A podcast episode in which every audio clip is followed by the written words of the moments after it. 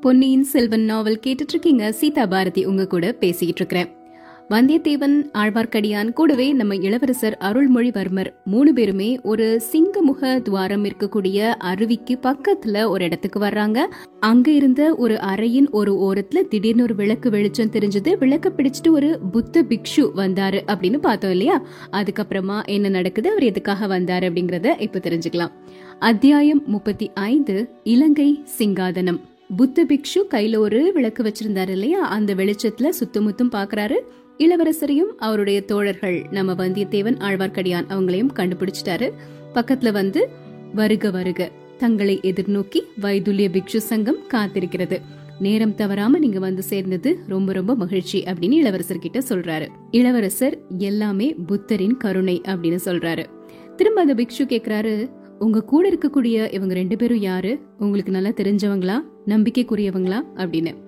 அதுக்கு இளவரசர் பதில் சொல்றாரு. அடிகளே என்னுடைய கைகள் ரெண்டையும் நான் எப்படி நம்புறேனோ அதே மாதிரி இந்த ரெண்டு நண்பர்களையும் நம்புறேன் அப்படின்னு சொல்றாரு. இது எல்லாத்தையும் கேட்டுட்டு இருந்த வந்தியத்தேவனுடைய உள்ளம் மகிழ்ச்சியில ரொம்பவே பொங்க ஆரம்பிச்சிருச்சு. முன்பின் தெரியாத என் மேல இளவரசர் எவ்வளவு நம்பிக்கை வச்சிருக்கிறாரு? இவ்வளோ அந்தரங்கமான காரியத்துக்கு என்ன கூட்டிட்டு வந்திருக்கிறாரே அப்படின்னு நினைச்சு மகிழ்றாரு. இன்னைக்கு ராத்திரி ஏதோ ஒரு முக்கியமான நிகழ்ச்சி நடக்க போகுது. அது என்னவா இருக்கும்? இந்த பிக்ஷு எங்க தான் கூட்டிட்டு போறாரு? அப்படின்னு நினைக்க நினைக்க வந்தியத்தேவனுக்கு ரொம்ப பரபரப்பா இருந்தது. இப்போ அந்த புத்த பிக்ஷு முன்னாடி போய் வழிகாட்ட மத்தவங்க பின்னாடி நடந்து போயிட்டே இருக்கிறாங்க. அவங்க ஒரு தடாகத்துக்கு பக்கத்துல இருந்தாங்க இல்லையா? அங்க ஒரு படிக்கட்டுகள் இருக்குது. அந்த படிக்கட்டுக்கு பின்னாடி கல் சுவரை குடைஞ்சு ஒரு அறை மாதிரி வச்சிருக்கிறாங்க அதனுடைய ஒரு பக்கத்துல போய் பிக்ஷு ஏதோ ஒரு மந்திரம் செஞ்சாரு. உடனே அங்க ஒரு வழி வந்துருச்சு. உள்ள போன உடனே அந்த கதவு அப்படியே மூடிருச்சு. வெளிய அந்த சிங்கமுக அருவியிலிருந்து தண்ணீர் விழக்கூடிய சப்தம் மட்டும் லேசா கேட்டுட்டே இருந்தது. அது மட்டும் கேக்கலன்னா கொஞ்ச நேரத்துக்கு முன்னாடி அப்படி ஒரு கரையில நின்னுட்டு இருந்தோம் அப்படின்னே அவங்களால நம்ப முடியாம போயிருந்திருக்கும். அப்படிப்பட்ட ஒரு ரகசியமான சுரங்க பாதை வழியா புத்த பிக்ஷு முன்னாடி போறாரு. இளவரசர் வந்தியத்தேவன் ஆழ்வார்க்கடியான் அவங்க பின்னாடி தொடர்ந்து போயிட்டே இருக்கிறாங்க. அந்த பாதை வந்து ரொம்ப முடிவில்லாம போயிட்டு இருக்கிற மாதிரி தெரியுது. அவங்க காலடி சப்தமும் அதனுடைய எதிரொலியுமே ரொம்ப பயங்கரமா கேட்டது. வந்தியத்தேவனுக்கு திடீர்னு தோணுது இளவரசர் ஏமாந்து போய் ஏதோ ஒரு சூழ்ச்சியில சிக்கிட்டாரோ அப்படின்னு. இப்படி அந்த பாதை போயிட்டே இருந்து அங்க ஒரு மண்டபத்துல வந்து சேருது. அந்த மண்டபத்துல நிறைய தூண்கள் இருக்கிற மாதிரி விளக்கின் வெளிச்சத்துல தெரியுது. அது மட்டும் இல்லாம அங்க நிறைய புத்தர் சிலைகள் இருக்கிற மாதிரியும் இருக்குது. நிக்கிற வடிவத்துல இருக்கிற புத்தர் படுத்திருக்கிற புத்தர் ஆசீர்வதிக்கிற புத்தர் பிரார்த்தனை செய்யக்கூடிய புத்தர் இப்படி நிறைய புத்தர் சிலைகள் அந்த மண்டபம் முழுக்க இருக்குது. பளிங்க மண்டபத்தை தாண்டி அதுக்கு அடுத்த பக்கம் போறாங்க அங்க இன்னொரு மண்டபம் இருக்குது. அதனுடைய தூண்கள் தாமிர தகடுகளால செய்யப்பட்டிருக்குது. அதுக்கப்புறம் இன்னொரு மண்டபம் வருது. அங்க மஞ்சள் நிறமான மரத்தூண்களா இருக்குது. அதுக்கு அடுத்த மண்டபம் யானை தந்தங்களால இழைத்த தூண்களை கொண்ட மண்டபம். இப்படி ரொம்ப வித்தியாச வித்தியாசமான மண்டபங்கள் எல்லாம் கடந்து குறுகிய பாதைகளையும் கடந்து புத்த பிக்ஷு கூட்டிட்டு போயிட்டே இருக்கிறாரு. வந்தியத்தேவனுக்கு ஆச்சரியம் தாங்க முடியல. எங்கடா போயிட்டு இருக்கிறோம் அப்படின்னு யோசிச்சுக்கிட்டு பின்னாடியே போயிட்டு இருக்கிறாரு இப்படி பல மண்டபங்களையும் கடந்து கடைசியா ஒரு சாதாரண கருங்கல் மண்டபம் ஒண்ணு இருக்குது. அங்க வந்து சேர்றாங்க. அங்க வந்த உடனே ஒரு அபூர்வமான காட்சி தெரியுது. முன்னாடி இருந்த மண்டபங்கள் எல்லாம் புத்தரின் சிலைகளை தவிர மனுஷங்க யாருமே இல்ல. இந்த கருங்கல் மண்டபத்துல நிறைய புத்த பிக்ஷுக்கள் இருக்கிறாங்க. அவங்க முகம் எல்லாம் ரொம்ப மகிழ்ச்சியா இருக்குது. அவங்களுக்கு மத்தியில மகாதேரு குரு அப்படிங்கிற ஒருத்தர் ஒரு பீடத்துல உட்கார்ந்துருக்கிறாரு. அங்க முன்னாடி ஒரு தங்க சிம்மாசனம் தெரியுது. அது பக்கத்துல ஒரு மணி மகுடமும் ஒரு உடைவாளும் ஒரு செங்கோலும் இருக்குது. இளவரசர் உள்ள வந்த உடனே சுத்தி இருந்த புத்த பிக்ஷுக்கள் எல்லாரும் எந்திரிச்சு நின்னு புத்தர் வாழ்க தர்மம் வாழ்க சங்கம் வாழ்க அப்படின்லாம் நிறைய கோஷம் போடுறாங்க. அந்த பெரிய பிக்ஷு இருக்கிறார் இல்லையா? அவர் இப்போ இளவரசர் கிட்ட வந்து இளவரசே உங்க வருகையினால இந்த மகா போதி சங்கம் ரொம்ப மகிழ்ச்சி அடையுது. நீங்க நாங்க சொன்ன நிபந்தனைகள் எல்லாத்தையுமே ஒத்துக்கிட்டு பல கஷ்டங்களுக்கு உட்பட்டு இங்க வந்திருக்கீங்க. ஆதி நாட்கள்ல இருந்து உங்க நாட்டில இருந்து படையெடுத்து வந்த சோழர்கள் பாண்டியர்கள் மலையாளத்தார் கலிங்கத்தார் எல்லாருமே இங்க நிறைய அட்டுழியங்களை செஞ்சுட்டு இருந்தாங்க. புத்த விகாரங்கள் அப்புறம் மடாலயங்கள் குருகுலங்கள் எல்லாத்தையும் இடிச்சு தள்ளி சாபத்துக்கு ஆளானாங்க. உங்க நாட்டுக்காரங்க மட்டும் இல்ல இந்த நாட்டின் மன்னர்களே அந்த மாதிரி கோர விஷயங்கள் எல்லாம் செஞ்சிருக்காங்க. புத்த மதத்துல பிரிவினையை ஏற்படுத்தினாங்க. இப்படிப்பட்ட சூழல்ல இடிஞ்சு போன கோயில்கள் எல்லாத்தையும் பழுது பார்த்து செப்பனிட்டு கொடுக்கணும்னு இதுவரைக்கும் எந்த அரச குலத்தினரும் கட்டளையிட்டதே இல்ல. அப்படிப்பட்ட ஆணை நீங்க தான் கொடுத்திருக்கீங்க. உங்களுக்கு நாங்க ரொம்ப ரொம்ப கடமைப்பட்டிருக்கிறோம். உங்களை மனமுவந்து பாராட்டுறோம் அப்படின்னு சொல்றாங்க. இளவரசர் தலை வணங்கி அந்த மகா தேரோ பிக்ஷுவின் வாழ்த்தை ஏத்துக்கிட்டாரு. எல்லாம் சரி ஆனா எனக்கு இப்ப நீங்க என்ன பணி கொடுக்க போறீங்கன்னு தெரியலையே அப்படின்னு கேக்குறாரு. இளவரசே இதோ உங்க முன்னாடி ஒரு சிம்மாசனம் இருக்கு பாருங்க. மணிமகுடத்தையும் பாருங்க செங்கோலையும் பாருங்க. இலங்கை ராஜவம்சத்தை சேர்ந்த மன்னர்கள் எல்லாரும் இந்த சிம்மாசனத்துல உட்கார்ந்து இந்த மணிமகுடத்தை அணிந்து இந்த செங்கோலை கையில தரிச்சதுக்கு அப்புறம்தான் புத்த சங்கத்தால அங்கீகரிக்கப்பட்ட அரசர்களா மாறினாங்க. இப்படிப்பட்ட புராதனமான சிம்மாசனம் ஆயிரம் ஆண்டுகளாக அரசர்களை அலங்கரித்த சிம்மாசனம் இதோ உங்களுக்காக காத்திருக்குது. இதுல நீங்க உட்காரணும் இந்த மணிமகுடம் தரிக்கணும். உங்களுக்கு சம்மதமா? அப்படின்னு சொல்லி கேக்குறாரு அந்த பெரிய புத்த பிக்ஷு. இதெல்லாத்தையும் கவனமா கேட்டுட்டு இருந்த வந்தியத்தேவனுக்கு ரொம்ப பரபரப்பு ஆகிருச்சு இளவரசரை தூக்கி இந்த கணத்திலேயே இந்த சிம்மாசனத்துல உட்கார வச்சிட்டா என்ன அப்படின்னு நினைக்கிறாரு. ஆனா இளவரசனுடைய முகத்துல எந்த மாறுதலுமே தெரியல. அமைதியான குரல்ல அது எப்படி சாத்தியம்? இந்த சிம்மாசனத்துல ஏறி முடிசூடிய மன்னன் மஹிந்தன் இன்னும் உயிரோட தான் இருக்காரு. அவர் எங்க ஒளிஞ்சிருக்கிறாருன்னு தெரியல. ஆனா இன்னும் இருக்கிறாரே. என் மேல நிறைய அன்பும் நம்பிக்கையும் வச்சு இந்த சிம்மாசனத்தை கொடுக்க முன் வந்திருக்கிறீங்க. ஆனா நீங்க இப்ப கொடுக்கக்கூடிய பணி என்னுடைய சக்திக்கு அப்பாற்பட்டது. நான் சோழ நாட்டுல பிறந்து வளர்ந்தவன். என்னுடைய தந்தை சுந்தர சோழ சக்கரவர்த்தியின் கட்டளைக்கு உட்பட்டு தான் நான் இங்க வந்தேன். என்னுடைய அப்பா இப்ப நோய்வாய்ப்பட்டு படுத்த படுக்கையில இருக்கிறாரு. அவருடைய கட்டளையின்றி இந்த சிம்மாசனத்தை நான் ஏத்துக்கவே மாட்டேன் அப்படின்னு. அப்படியா? அப்படி நீங்க நினைச்சா தஞ்சாவூருக்கு இப்பவே தூது அனுப்பி உங்க அப்பா கிட்ட சம்மதம் வாங்கிட்டு வர வைக்கிறோம் அப்படின்னு சொல்றாரு அந்த புத்த பிக்ஷு.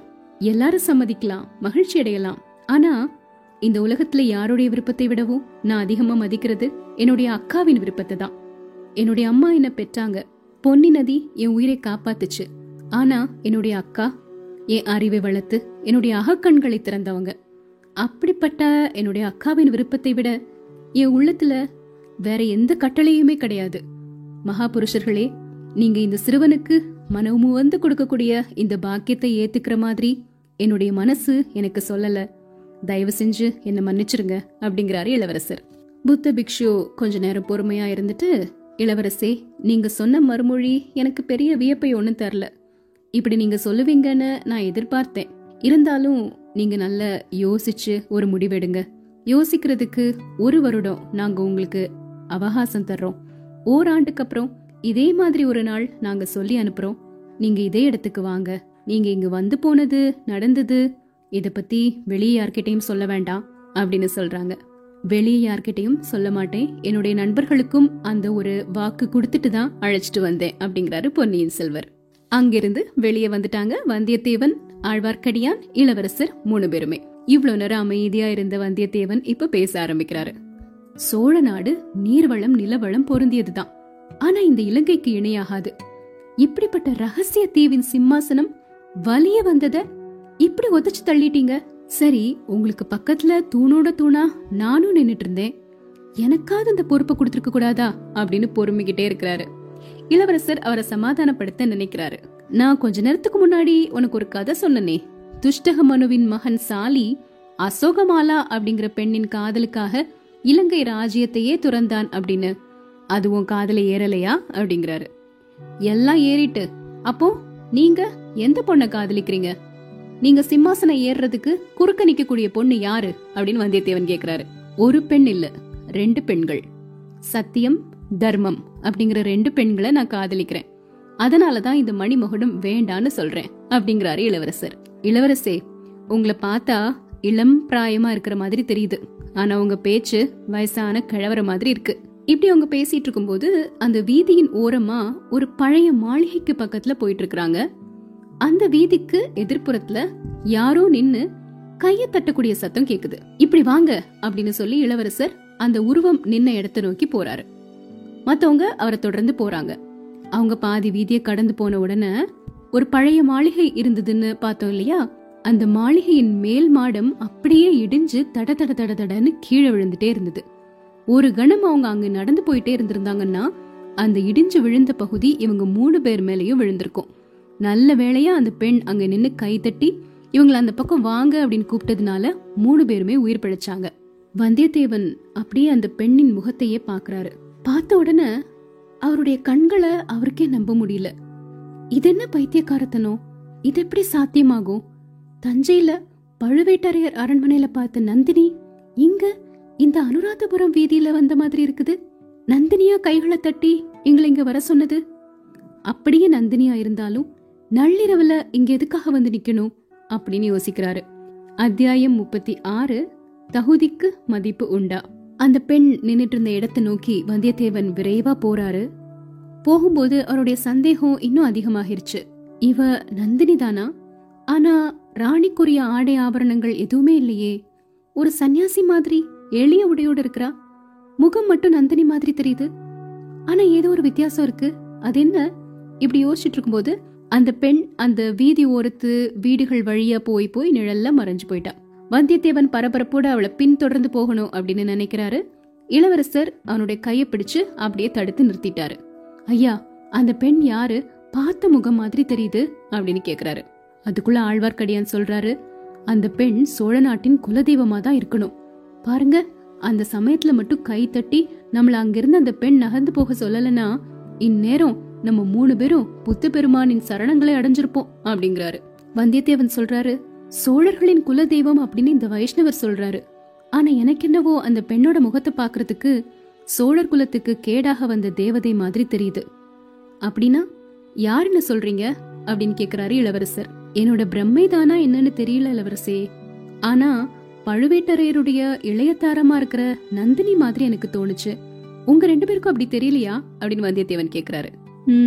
அப்படி ஒரு அதிசயமான முக ஒற்றுமை இருக்கிற மாதிரி எனக்கு கூட தோணுச்சு. சரி வாங்க நடந்துகிட்டே பேசலாம் அப்படிங்கிறாரு இளவரசர். அவங்க நடந்து நடந்து முதல்ல வந்திருந்தாங்க இல்லையா ஒரு மகாசேன சக்கரவர்த்தியின் பாழடைஞ்ச மாளிகை. அந்த மாளிகையின் உட்புறத்தை வந்து அடைறாங்க. அங்க பழைய கால கட்டில்கள்ல படுக்கை விரிச்சிருந்தது மூணு பேர் அதுல படுத்துக்கிட்டாங்க. அறையின் ஒரு பக்க சுவர்ல இருந்த ஜன்னல் வழியா நிலா வெளிச்சம் உள்ள எட்டி பார்த்துட்டே இருந்துச்சு.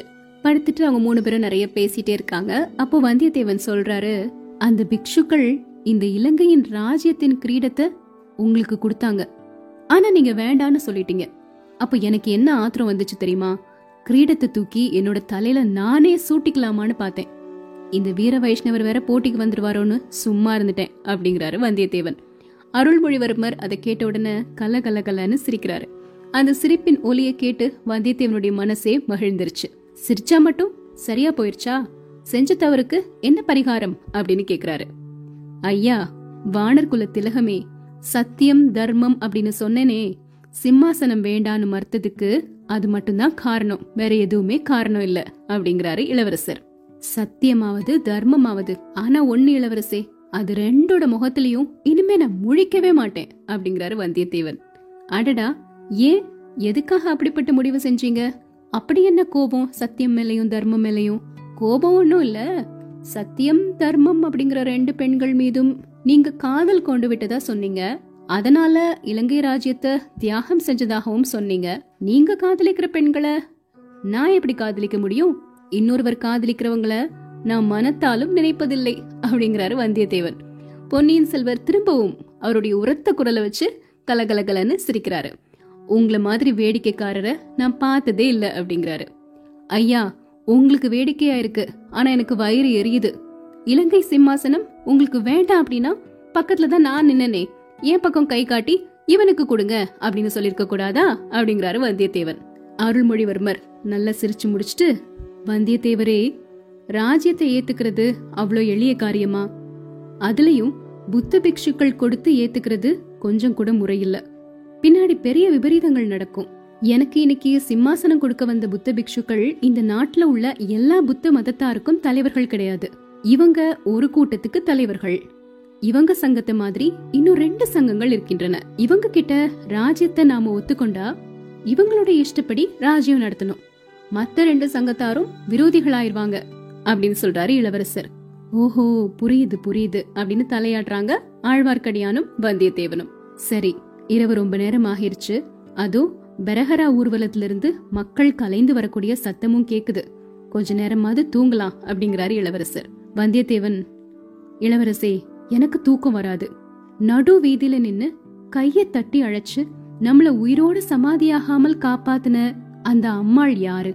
அவங்க யாருன்னு தெரிஞ்சுக்கிட்டாதான் எனக்கு தூக்கம் வரும். இளவரசர் சொல்றாரு அந்த பெண் யாரு அப்படிங்கறது எனக்கும் முழுசா தெரியாது. ஆனா அவளை பத்தி எனக்கு தெரிஞ்ச செய்திகளை வேணும்னா சொல்றேன். கேட்க விரும்புனா என் பக்கத்துல வந்து உட்காருங்க அப்படின்னு. அத்தியாயம் முப்பத்தி ஏழு காவேரி அம்மன். வந்தியத்தேவனும் ஆழ்வார்க்கடியானும் ஆர்வத்தோட இளவரசர் கட்டிலுக்கு பக்கத்துல போய் உட்கார்ந்துக்கிறாங்க இளவரசர் சொல்ல தொடங்குறாரு. நான் சின்ன பையனா இருக்கும்போது ஒரு சமயம் காவேரி நதியில என்னோட பெற்றோர்களோட படகுல போயிட்டே இருந்தேன். அந்த காவேரி நதியின் நீர் சுழிச்சு சுழிச்சு போறதையும் அந்த சுழிகள்ல சில சமயம் கடம்ப மலர்கள் அகப்பட்டு சுழல்றதையும் பார்த்துட்டே இருந்தேன். குழந்தையா இருந்த எனக்கு அந்த சின்ன பூக்கள் சுழல்ல மாட்டி அகப்பட்டு தவிக்கிற மாதிரி தோணுச்சு. சரி குனிஞ்சு அந்த மலர்களை நீர் சுழல்ல இருந்து எடுத்து விடலாம் அப்படின்னு நினைச்சு படகனோட ஓரமா வந்து குனிஞ்சு எடுக்க ஆரம்பிச்சேன். அப்படி எடுக்கக்கூடிய சமயத்துல தவறி தண்ணிக்குள்ள விழுந்துட்டேன். தலை குப்புற விழுந்தேன். காவிரியின் அடி மணல்ல என்னுடைய தலை போய் இடிச்ச உணர்ச்சி இப்பவும் என்னுடைய நினைவுல இருக்குது. அப்புறம் தண்ணி வேகமா ஓடிச்சு. என்னை தண்ணி அப்படியே அடிச்சு தள்ளிட்டு போனது எனக்கு இப்பவும் நினைவில் இருக்குது. திடீர்னு எங்கேயோ தூரத்துல நிறைய பேருடைய அழுகுரல்கள்லாம் கேக்குற மாதிரி இருந்தது. மூச்சு திணற ஆரம்பிச்சிருச்சு. சரி காவேரி நதி நம்மள கடல்ல போய் தள்ள போகுது அப்படின்னு நினைச்சிட்டு இருந்தேன். ஐயோ அம்மா அப்பா அக்கா அண்ணன் எல்லாரும் நம்மள பார்க்காம எவ்வளோ கஷ்டப்படுவாங்க அப்படின்னு தோணுச்சு. அந்த சமயத்துல யாரோ வந்து ரெண்டு கைகளாலையும் என்ன வாரி அணைச்சது மாதிரி இருந்தது. அடுத்த நிமிஷம் தண்ணீருக்கு மேல வந்துட்டேன். தலை கண் மூக்கு வாய் எல்லாத்துல இருந்தும் தண்ணி வடிஞ்சிட்டே இருந்தது. ஆனாலும் என்ன வாரி எடுத்து காப்பாத்திய அந்த கைகள் என்னுடைய கண்ணுக்கு நல்லா தெரிஞ்சது. அப்புறம் அந்த பெண்ணுடைய முகத்தையும் பார்த்தேன். அந்த முகம் என் மனசுல அப்படி ஆழமா பதிஞ்சிருச்சு. அப்புறம் அந்த கைகள் என்ன வேற யார்கிட்டயோ கொடுத்த மாதிரி இருந்தது. அடுத்த கணம் நான் படகுல இருந்தேன். அம்மா அப்பா அக்கா அண்ணன் எல்லாரும் என்ன சுத்தி இருந்தாங்க. அவங்க என்ன ரொம்ப அன்பா பாத்துக்கிட்டாங்க கொஞ்ச நேரத்துக்கு அப்புறமா என்னை யாரு தண்ணில இருந்து எடுத்தாங்க அப்படிங்கறத நானும் மறந்துட்டேன். சுத்தி சுத்தி பார்த்தேன். அந்த முகம் எங்கேயுமே தெரியல. எல்லாருமே சொன்னாங்க காவேரி அம்மன் தான் என்னை காப்பாத்தி இருக்கணும் அப்படின்னு. ஆனா என்னுடைய மனசுல மட்டும் திருப்தி ஏற்படவே இல்ல. என்னை காப்பாத்தினது காவேரி அம்மனா இருந்தாலும் சரி வேற பெண்ணா இருந்தாலும் சரி அவளுடைய முகத்தை இன்னொரு தடவை கண்டிப்பா பார்க்கணும் அப்படின்னு நினைச்சிட்டே இருந்தேன். காவிரி நதி பக்கம் போகும்போதெல்லாம் திடீர்னு அந்த பெண் தண்ணில இருந்து எந்திரிச்சு வரமாட்டாளா அப்படிங்கிற ஆசையோட அங்கேயும் இங்கேயும் பார்த்துட்டே இருப்பேன். எந்த ஒரு திருவிழாக்கு போனாலும் அங்க இருக்கிற வயசான பெண்களின் முகத்தை எல்லாம் ஆர்வத்தோட பார்ப்பேன். கொஞ்ச நாளைக்கு அப்புறமா இது பாக்குறதெல்லாம் வீண் அப்படின்னு தோணுச்சு. அப்புறம் அந்த முகத்தை பார்க்கணும் அப்படிங்கிற ஆசையும் கொஞ்சம் கொஞ்சமா குறைஞ்சு போயிருச்சு. ஒரு வருடத்துக்கு முன்னாடி இங்க இலங்கைக்கு வந்து சேர்ந்தேன். கொஞ்ச வீரர்களோட சேர்ந்து இலங்கையில் இருக்கக்கூடிய காடு மேடு மலை நதி இப்படி எல்லா இடத்தையும் விடாம போய் பார்த்துட்டே இருந்தேன். எல்லா இடமும் எப்படி இருக்குது அப்படிங்கறத தெரிஞ்சுக்கிறதுக்காக. இப்படி சுத்தி வந்துட்டே இருக்கும்போது ஒரு இடத்துல காட்டுக்கு மத்தியில தாவடி போட்டு நானும் என்னுடைய ஒரு சில வீரர்களும் தங்கியிருந்தோம். அப்படி இருந்த சமயத்துல திடீர்னு ஒரு நாள் ராத்திரி ஒரு புலம்பல் குரல் மாதிரி கேட்டது. அது மனித குரலா இல்லனா பட்சியின் குரலா விலங்கின் குரலா அப்படிங்கறது கூட தெரியல. கேக்குறவங்களுடைய உடல்ல இருக்கக்கூடிய ரோமோலாம் சிலிர்க்கிற மாதிரி சோகம் அந்த குரல்ல இருந்துச்சு. கொஞ்ச நாள் வரைக்கும் என்னுடைய வீரர்கள் அந்த குரலை பொருட்படுத்தாம தான் இருந்தாங்க. அப்புறம் பாசறைய சுத்தி நிறைய இடங்கள்ல அந்த குரல் கேட்டுச்சு. சிலர் என்கிட்ட வந்து சொன்னாங்க பேய் பிசாசுன்னு பயப்படுறீங்களா? அப்படி உங்களுக்கு பயம் இருந்ததுன்னா திரும்பி ஊருக்கு போய் அம்மா மடியில படுத்துக்கோங்க அப்படின்னு சொன்னேன். அதனால அவங்களுக்கு ரொம்ப கோவம் வந்துருச்சு. ஓலம் வந்த அந்த திசையை நோக்கி போய் பார்த்தாங்க. அவங்க பக்கத்துல போன உடனே அந்த குரலுக்குரிய உருவம் ஓட தொடங்கிருச்சு. அது ஒரு பெண்ணின் உருவம் அப்படிங்கறது தெரிஞ்சது. ஆனா அந்த உருவத்தை இவங்களால பிடிக்கவே முடியல. ஒரு நாள் நானும் அவங்களோட போய் பார்க்கணும்னு நினைச்சு வீரர்களோட சேர்ந்து போனேன். அந்த சத்தம் கேட்ட இடத்துக்கு பக்கத்துல போன உடனே புதர் மறைவுல இருந்து ஒரு பெண்ணின் உருவம் தெரிஞ்சது. கொஞ்ச நேரம் எங்களை பார்த்துட்டு அப்படியே திகைச்சு போய் அந்த பெண் நின்னாங்க. அப்புறம் திரும்பவும் ஓட தொடங்கிட்டாங்க. எல்லாரும் துரத்திட்டு போனா அவங்கள பிடிக்க முடியாது அப்படின்னு சொல்லி நீங்களாம் எங்கே நில்லுங்க நான் மட்டும் போறேன் அப்படின்னு அந்த பெண்ணை தொடர்ந்து ஓடினேன். கொஞ்ச நேரம் கழிச்சு அந்த பெண் என்ன திரும்பி பார்த்தாங்க. நான் தனி ஆளா வர்றத பார்த்த உடனே என்ன வரவேற்கிற மாதிரி சிரிச்சாங்க. அந்த முகத்தை நல்லா பார்த்தேன். எனக்கு நினைவு வந்தது காவேரி அம்மன் இவள்தான். வெள்ளம் அடிச்சுட்டு போகாம என்னை காப்பாத்தின தெய்வமங்கை இவள்தான். கொஞ்ச நேரம் பிரம்ம பிடிச்ச மாதிரி அந்த பெண்ணுடைய முகத்தையே பார்த்துட்டு இருந்தேன். அப்புறம் தாயே நீங்க யாரு? இங்க எதுக்காக வந்தீங்க? எத்தனையோ காலமா உங்களை தான் தேடிட்டு இருந்தேன். என்னை பார்க்க விரும்பினா நேரே என்கிட்ட வரலாம்ல. எதுக்காக இந்த இடத்த சுத்தி வட்டம் போட்டுட்டே இருக்கீங்க? ஏன் புலம்புறீங்க? அப்படின்னு கேட்டேன். அந்த பெண் எந்த பதிலுமே சொல்லல. திரும்ப திரும்ப கேட்டும் எந்த பலனுமே இல்ல. கொஞ்ச நேரத்துல அழ ஆரம்பிச்சாங்க. அந்த பெண் ஏதோ சொல்ல நினைக்கிறாங்க அப்படின்னு தோணுச்சு. ஆனா வார்த்தை எதுவுமே வரல. உருவம் தெரியாத ஒரு சத்தம் மட்டும் அவளுடைய தொண்டையில இருந்து வந்தது. அப்போதான் எனக்கு புரிஞ்சது அந்த பெண் பேசும் சக்தி இல்லாத ஊமை அப்படின்னு. அப்போ நான் அடைஞ்ச வேதனைய சொல்லவே முடியாது. என்ன செய்யனே தெரியல. அப்புறம் அந்த பெண் திடீர்னு என்ன கட்டி தழுவி உச்சி மோந்து அவளுடைய கண்ணீர் துளிகள் எல்லாம் என் தலையில விழுற மாதிரி செஞ்சாங்க. அடுத்த கணமே என்னை விட்டு ஓடி போயிட்டாங்க. திரும்பி பார்க்கவும் இல்ல. நானும் தொடர்ந்து போகணும் அப்படின்னு நினைக்கல. கொஞ்ச நாள் கழிச்சு திரும்பவும் அந்த தாவடிக்கு பக்கத்துல அதே மாதிரி ஓலக்குரல் கேட்டது. மத்த வீரர்கள் கிட்ட நீங்க என்ன பின்தொடர்ந்து வர வேண்டாம் அப்படின்னு சொல்லிட்டு தனியா நான் மட்டும் போனேன். அந்த பெண் புன்னகையோட வரவேற்று கொஞ்ச நேரம் என்னையே உத்து பார்த்துட்டே இருந்தா. அப்புறம் என்னுடைய கைய பிடிச்சு அழைச்சிட்டு போனா. காட்டு வழியில போகும்போது முள் செடிகளினுடைய கிளைகள் என் மேல படாம இருக்கணும்னு சொல்லி அவ விலக்கிட்டு போனது என்னுடைய நெஞ்சையே உருக்குற மாதிரி இருந்தது. கொஞ்ச தூரம் போனதுக்கு அப்புறமா அங்க ஒரு குடிசை இருந்தது. அந்த குடிசைக்குள்ள ஒரு அகல் விளக்கு எரிஞ்சிட்டு இருந்தது அந்த வெளிச்சத்துல அங்க படுத்திருந்த ஒரு வயசான கிழவனை பார்த்தேன். அவன் நோயினால படுத்திருந்தான் அப்படிங்கறது தெரிஞ்சது. அவனுடைய உடம்பெல்லாம் அப்படி குளிர்ல நடுங்கிட்டே இருந்தது. நான் அப்படியே அந்த கிழவரையே பார்த்துட்டே இருந்தேன். அந்த பெண் என் கையை பிடிச்சு வெளியே கொண்டு வந்து ஏதோ என்கிட்ட சமிக்ஞைகள் மூலமா சொன்னாங்க. அவங்க சொன்னது என்னன்னு என்னுடைய மனசுக்கு புரிஞ்சிருச்சு. இந்த பிரதேசத்துல நீங்க இருக்க வேண்டாம். இருந்தா இதே மாதிரி குளிர்காய்ச்சல் நோய் உங்களுக்கும் வந்துரும். இங்கிருந்து உடனடியா கிளம்புங்க அப்படின்னு அந்த பெண் சொல்ற மாதிரி எனக்கு தோணுச்சு. என் மேல அவளுக்கு என்ன அவ்வளோ அன்பு? ஏன் அவ்வளோ அக்கறை? எதுக்காக இந்த எச்சரிக்கை எனக்கு செய்யணும்? அப்படின்னு யோசிச்சேன். அது தெய்வத்தின் எச்சரிக்கை மாதிரியே எனக்கு தெரிஞ்சது. உடனடியா என்னுடைய வீரர்களை அங்கிருந்து கிளம்ப சொல்லி கட்டளையிட்டேன். இப்படி இளவரசர் பேசிட்டே இருந்துட்டு திடீர்னு அந்த பேச்சை நிறுத்தி வந்தியத்தேவனையும் ஆழ்வார்க்கடியானையும் பார்த்து உங்களுக்கு ஏதாவது காலடி சப்தம் காதுல விழுந்துச்சா அப்படின்னு கேக்குறாரு. கதையிலேயே கவனமா இருந்த ரெண்டு பேரும் இல்லையே எதுவும் கேட்கலையே அப்படின்னு சொல்றாங்க. இதுக்கப்புறமா என்ன நடக்குது? நாளைக்கு தெரிஞ்சுக்கலாம்.